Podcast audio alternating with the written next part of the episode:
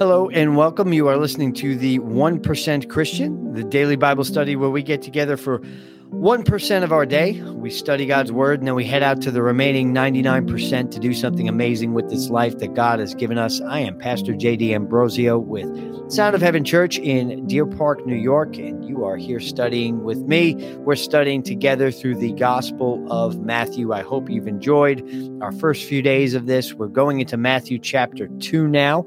And uh, before we get started, I want to invite you to download the Sound of Heaven app. Go to soh.church. Just click on the download app button. You can always get it on the anywhere where you get your apps, uh, whether it be the Apple or the Android store. But check out soh.church. You may be compelled to come and visit us. We would love that, absolutely. Or you can watch any of our live streams. And the app's cool because you can get in touch with our online community. There's a lot of great uh, Bible study resources on there. Uh, and there's a free digital Bible that you can use to go along with this study here. So, um, got some great questions from our first chapter, which I, I want to get to here in a second. If you remember, Day one, we went through the genealogy of Jesus.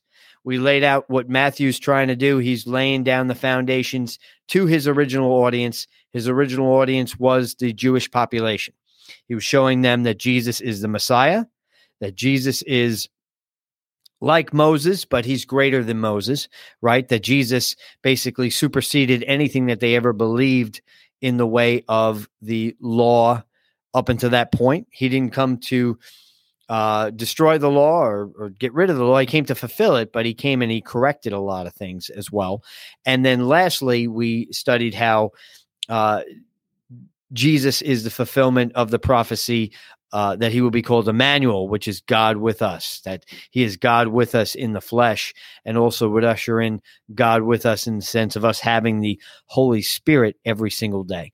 And yesterday we talked a good deal about Jesus's parents as we studied out the interactions between Joseph and Mary, and uh, we touted uh, Joseph's uh, courage in that situation to show Mary grace and mercy, and then ultimately, of course, uh, the the angel appears to him and explains that hey, Mary wasn't uh, messing around, uh, that it was actually the Holy Spirit by which he, she had become pregnant. Now, Joseph had every right to go ahead and um, put Mary to disgrace, which actually could have been, you know, put Mary to death. But the question that I got yesterday that I just want to address because it's one that I was going to hit on, uh, but I just didn't think I had it within the time frame. Uh, my sister out there, Renee, reached out and said, "Well, you know, what if somebody says to you, "Hey, well, Joseph." Can't be the real father like the genealogy says because of how Mary conceived. And that is very true in the sense of Joseph does not have any blood contribution to Jesus. Okay. So is it a contradiction that he is mentioned in the genealogies as Jesus's father? No, because in Judaism at that time, the an adopted son would have the all the legal rights that the father had to be passed down. And Joseph is, I'm sorry, Jesus is the adopted son, technically, of Joseph in this capacity. Okay. So Jesus had the legal right. Now, there's an interesting twist here because in the old covenant, right, jo- the Davidic line, right, Jesus had to be in the line of David, which went through Joseph.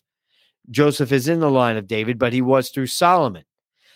Solomon's line in the Old Testament gets cursed where somebody from Solomon's line can't sit on the throne. So that seems like a conundrum, right? But this is where Mary comes in. And this is where we have to look at the Gospel of Luke for a second, because just like Matthew starts with the genealogy, so does Luke. But Luke lays out the genealogy of Mary, which which is also part of the Davidic line through King David, but is not through Solomon. Is actually through David's son Nathan. So here's where it lies: is that uh, Jesus has the legal right through Joseph and has the Davidic bloodline through Mary. So technically, he's the only one that could fulfill the prophecy of the Messiah by that standard. Okay. So I hope that that makes sense. It's not a contradiction at all. Jesus gets the adopted power through Joseph or, or the adopted right through Joseph and the bloodline through Mary. Okay. So now let's jump into today's study as we go into a story that we all know uh, from Christmas tradition, and that is starting with the wise men. Now, I did a study on this a, a while back.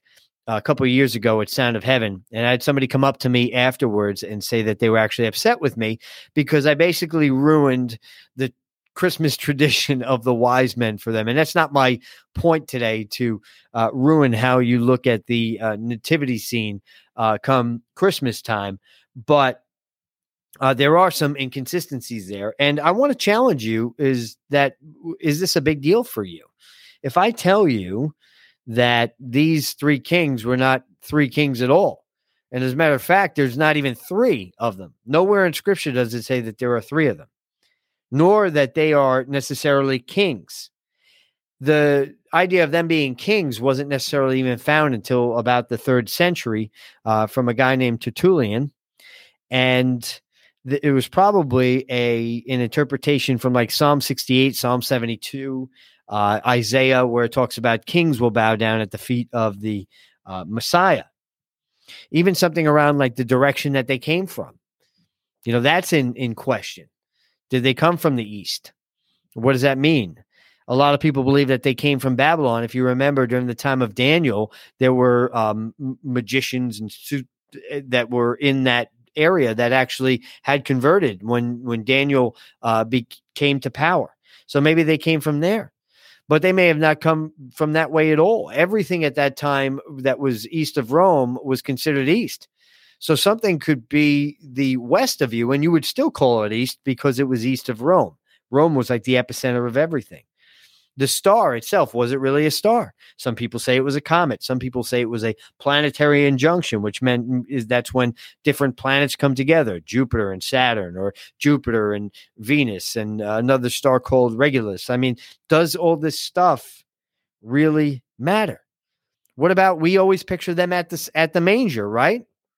Not necessarily. In Luke, it talks about them being in a house.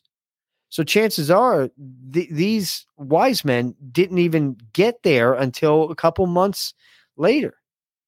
Does that matter to you? You have to ask yourself that as we as we read this, okay? We're going to dive right in. After Jesus was born in Bethlehem in Judea during the time of King Herod, Magi, Magi from the east came to Jerusalem and asked, where is the one who has been born King of the Jews? We saw his star when it rose and have come to worship him. When King Herod heard this, he was disturbed, and all Jerusalem with him. When he had called together all of the people's chief priests and teachers of the law, he asked them where the Messiah was to be born. In Bethlehem, in Judea, they replied. For this is what the prophet has written. But you, Bethlehem, in the land of Judah, are by no means least among the rulers of Judah. For out of you will come a ruler who will shepherd my people Israel. So the these magi, these astronomers, probably not kings, like I said, they go to the leadership at that time. And Rome is over the area. And Rome allowed a guy named King Herod. Now, King Herod was a master politician. He was a good administrator. He was also a very cruel man, which we will see the fruit of that tomorrow. But they uh, approach him and they say, Where is this child king? We want to go and worship him. And Herod's thinking to himself, No, I'm the king here. I'm the king. What is going on here? So basically, Herod is disturbed. He is intrigued and he goes and he pulls together all of the uh, teachers and says, "Well, where where is this supposed to be from?" And it says in Bethlehem in Judea, and that was a fulfillment of prophecy. It was a fulfillment of uh, the words in Micah, that out of Bethlehem in the land of Judah, that Bethlehem would no longer be considered the least. Bethlehem was a small, small little town, I think about six miles outside of Jerusalem. And said, Out of there will come a ruler who will shepherd my people Israel. So now Herod, who was king at the time, and not even a legitimate king, a king that Rome allowed to happen, and you had to be uh, a master politician, like I said, like Herod, for to have uh, uh, favor with Caesar and be allowed to to rule there. It says in verse seven, then Herod called the Magi secretly and found out from them that the exact time that the star had appeared, and he sent them to Bethlehem and said, "Go and search carefully for the child. As soon as you find him, report him to me, so that I may go and worship him." Yeah, okay. Verse 9 After they had uh, heard the king, they went on their way, and the star that they had seen, when it, it, rose and went ahead of them until it stopped over the place where the child was. When they saw the star, they were overjoyed. On coming to the house, they saw the child with his mother Mary, and they bowed down and worshipped him. And when they opened their treasures and presented him with gifts of gold and frankincense and myrrh, and having been warned in a dream not to go back to Herod, they returned to their country by another route. So they get warned by God in a dream don't go back to Herod. Why? Because Herod has no plans to go back and worship Jesus in that way. So I hope I didn't make you too mad in telling you uh, that probably everything that you've heard about the wise men that we know around Christmas time is uh, is definitely disputable. Let's put it that way. But does it really matter? Here's what we know. We know that the people that were in charge, God's people, were really disturbed by something new happening and these people that were somewhat outsiders, whether they were the remnant in in Babylon that were Jewish believers or had some sort of a mixture of Judaism and and uh, other beliefs, they traveled a long, long way just to worship the King. And this is kind of a precursor to what we're going to see going through the Gospel of Matthew, is that God's own people were going to be pretty disturbed you know, the chief priests, the teachers of the time are going to be pretty disturbed that their traditions were going to be rocked. And I guess that's my message for us today is is are your traditions more important than the truth? Because as for me, I would rather everything that I ever believed be thrown out the window if I could find truth. Truth is what is the most important thing to me. And when we hold too tightly to our tradition, what happens is we place ourselves on the throne and not God. Because chances are there are many, many things, there are, or, or just maybe some things that we've believed about God that when we start drawing close to God, we find out we were a little off. And that's okay. But that's what Matthew is really trying to tee up here. That the kingdom is not going to necessarily look exactly the way you think. And what's funny is is the second somebody tries to challenge our traditions, we become very, very defensive. And when we're like Herod, I'm not comparing you to Herod, I'm not trying to do that. Sometimes I could be like Herod, right? I have my own kingdom that the things that I create, and I don't want anything to come in and shake it. Well, sometimes God's got to come in and shake things up in my life because what He has for me is better. What I have for myself if I just rely on myself, when I go, it's going to go with me. The things that I see that I can build for myself are temporary, but the things of God are eternal. They go beyond this life. And Herod wants to hold on to his power so desperately that he's willing to commit atrocities to keep it. We're going to read that tomorrow as we come up on our 1% here. And the fact of the matter with Herod, I may have said it already, but he wasn't in power at all. He had an illegitimate illusion of a kingdom. At any point, could come and Rome can come and take it away. And so it is when we put our faith in the things of this world that anything can come and take it away. You and I, we've experienced loss in our life. There's no doubt. Every human being does. You've probably experienced betrayal in your life. You probably one day had the illusion that a relationship, uh, that uh, a thing, a material thing was here and you felt like it was going to be here forever, and all of a sudden it wasn't. And real power, real freedom comes when you could have joy despite the circumstance. When you can love someone despite being betrayed. That doesn't mean being abused. That's not what I'm talking about. But that you can love your enemies as yourself. That somebody or something can take everything away from you, but it, in essence, they've taken nothing from you because your joy doesn't come from things of this world.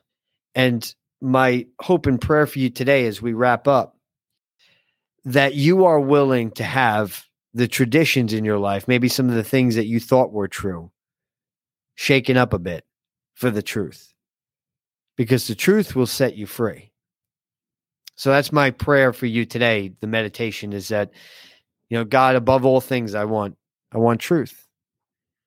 Even if it means me losing, uh, you know, things that I think are my earthly kingdom, I want to put it in your hands because God, what God has for you is so much greater than anything that you could ever create for yourself. Things I create for myself, they fade away. But things of God never fade away. Amen. So we're going to pray. Let's pray. Father God, in the mighty name of Jesus, we thank you for this study. We thank you that uh, you are revealing some new things to us each and every day, Lord God. Father, I pray that if there's any traditions that we are holding on to, that we don't hold on too tight, that we're willing to give some of those over to you in exchange for truth, that we want truth. That's you today. Just say, God, I just want truth. Say, God, give me truth today, Lord.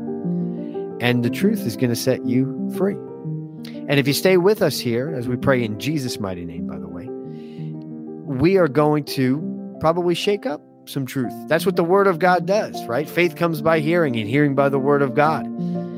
And we're going to come across some truths that may challenge, you know, things that you've believed before, and that's a good thing because the truth will set you free. Amen. I am Pastor Jay D'Ambrosio with Sound of Heaven Church. You're listening to the 1% Christian, and I invite you to come back tomorrow and invite somebody to join with us. Love you guys. I'll see you tomorrow.